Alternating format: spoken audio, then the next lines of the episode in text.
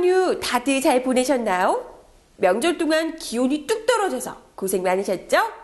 그렇지만 명절 기온만큼이나 뚝뚝 떨어진 게 있었으니 다름 아닌 그네 언니 지지율. 대선 때 51%로 당선됐는데 취임을 하기도 전에 48%? 응? 뭐야? 대체 왜 다들 이래요? 아니, 취임하기도 전에 뭘 했다고? 당선되고 나서 취임하기 전까지는 이른바 허니문 기간이잖아요.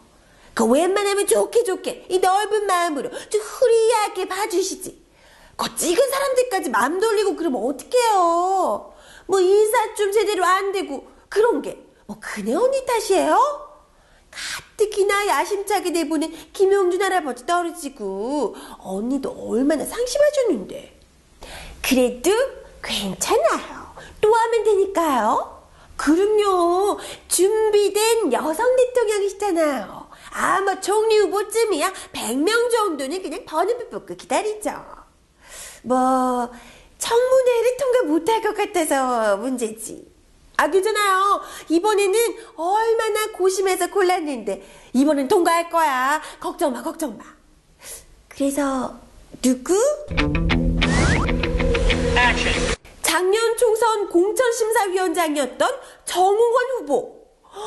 그 공천 비리로 난리 났던 바로 그, 그 총선? 어? 그때 그 공천심사위원장? 아우, 말을 못해요.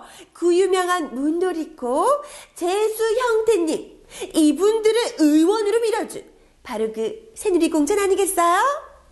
하지만 이분이 그 엄격한 그네 언니의 밀실 인선을 통과한 이유는 따로 있습니다.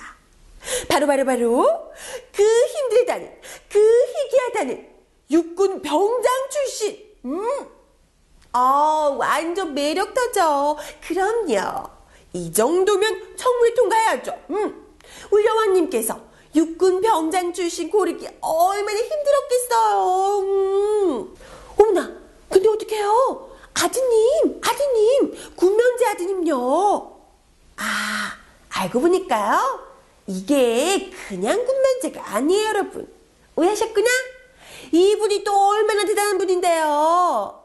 원래는 1급이었는데 운전을 무려 6시간 동안이나 하면서 허리 디스크가 딱 하고 그럼에도 불구하고 극심한 허리 디스크를 딛고 사시 공부를 2년 동안이나 딱 하고 그래서 지금 법조인이 되셨잖아요. 완전 불굴의 정신력, 인간 승리의 표본인 거죠.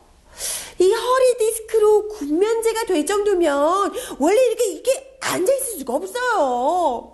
그런데 그걸 참아내고 공부를 했다잖아요. 사시 공부를. 아, 고생이 정말 많았어요.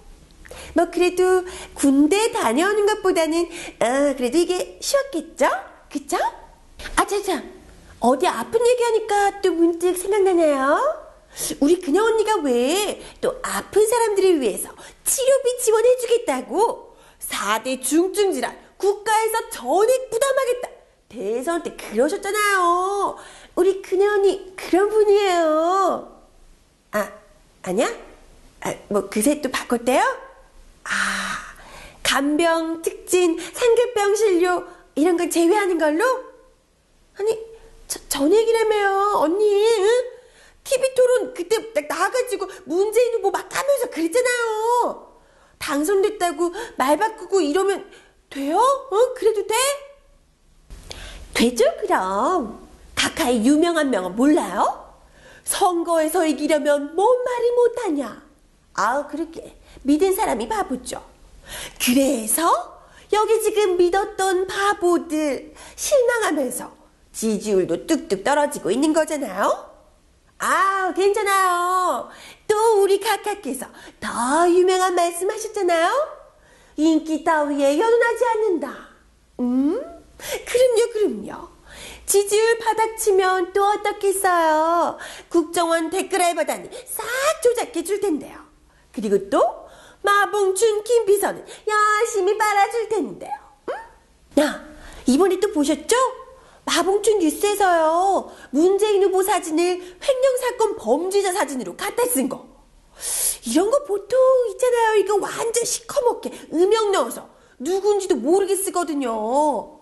근데 이것 봐, 이것 봐. 희한하게 이 사진만, 문재인 후보 사진만 딱 코까지만 가렸다?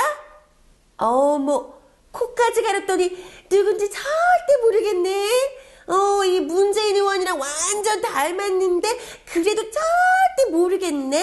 응? 아, 알면 또 어때요? 제초 사장님이 사실 또 문재인 후보 대통령 될까봐 좀 줄었어요? 문재인 대통령 되면 당장 나부터 잘리겠구나. 아주 심장이 쫄깃했거든. 그래서 대선 때도 일부러 문재인 후보 코 푸는 사진, 뭐 이런 거, 아주 주옥 같은 사진, 이런 거 고르고 골라서 내보내주고 했었는데, 뭐 어차피 그네 언니 당선도 됐겠다. 나가라고 파업하고 쨍알거리던 애들도 다 밀어냈겠다. 아주 후리하게 요 정도 깨알 복수는 뭐 껌이죠. 음? 아, 뭐 못 들으셨어요? 간부 자리까지 집어던지고 공정방송을 외쳤던 최일구 앵커. 브런치 만들라고 막 돌리다가 결국은 사표 내게 만들었잖아요. 다른 파업 참여 아나운서 PD들도 벌써 반년 가까이 브런치만 계속 뭐 방송 극할 거 말고 브런치만 열심히 만들고 계시거든요. 아주 빠티시들 기세야, 응? 그럼 어쩌겠어요. 그네 왕님 당선되고 나서 취임도 하기 전에 힘 빠지는 일들만 자꾸 생기는데 요 정도는 해줘야지. 진정한 그네빠들이 마복준이라고 할 수 있잖아요. 그럼 김 비서에게 져선 안 되죠. 화이팅!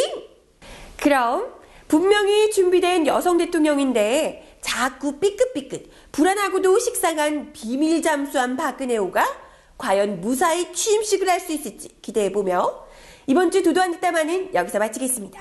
저는 다음 주에 다시